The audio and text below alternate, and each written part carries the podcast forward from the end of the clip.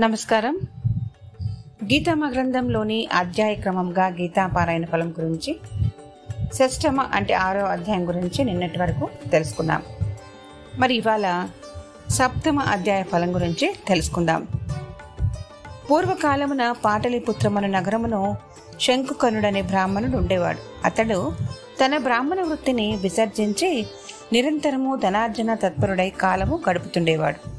ఒకనాడతడు తన బంధుమిత్రులతో కూడి మరొక గ్రామమునకు పైనమై వెళ్తున్నప్పుడు మార్గ మధ్యమున ఒక సర్పము కరవడం వల్ల మరణించాడు.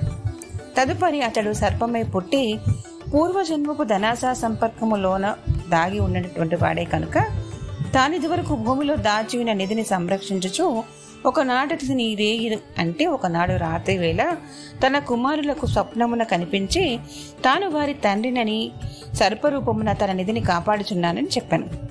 మరునాడు ఉదయం వారు నిద్రలేచి నిధి ఉన్న చోటన త్రవ్వి చూస్తే వింతగా ఇంతలో ఆ సర్పము లేచి శివుడను తన కుమారునితో తన దేశ నుండి అంటే దీనదశ నుండి ఉద్ధరించవలనని భగవద్గీత సప్తమాధ్యాయ పారాయణమే తప్ప తనని సద్గతికి కొనిపోగలుగుతుందని చెప్పి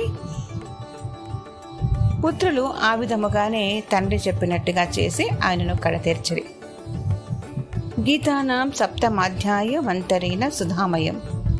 జంతోర్జరా మృత్యు దుఃఖ నిరాకరణ కారణం.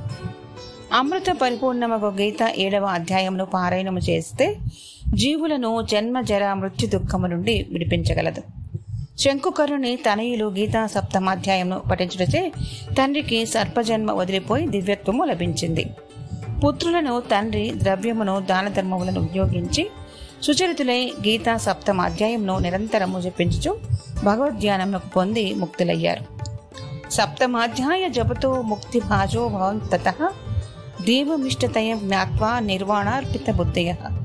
కాబట్టి గీతా సప్తమాధ్యాయ పారాయణముచే మానవులే కాక పితృదేవతలు సర్పాది యూనులందు జన్మించిన వారు కూడా మోక్షభాగులవుతున్నారు గీతా సప్తమాధ్యాయం ఫలం ఏమిటంటే మానవులు పితృదేవతలు శరీరుపాదులు కూడా తరించుట.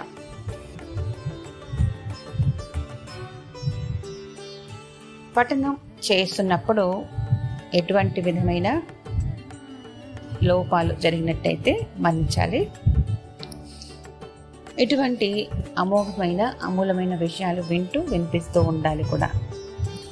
మరి వింటున్న శ్రోతలు మీరందరూ కూడా గోపిక విశ్వం అనే నా యూట్యూబ్ ఛానల్ ద్వారా కూడా మీరు నాతో కనెక్ట్ అవ్వచ్చు. అందులో మీరు మీ కామెంట్స్ లైక్స్ ద్వారా మరొకసారి మీ అభిప్రాయాన్ని షేర్ చేయండి. వింటూ వినిపిస్తూ ఉండండి. నమస్కారం. సెలవు.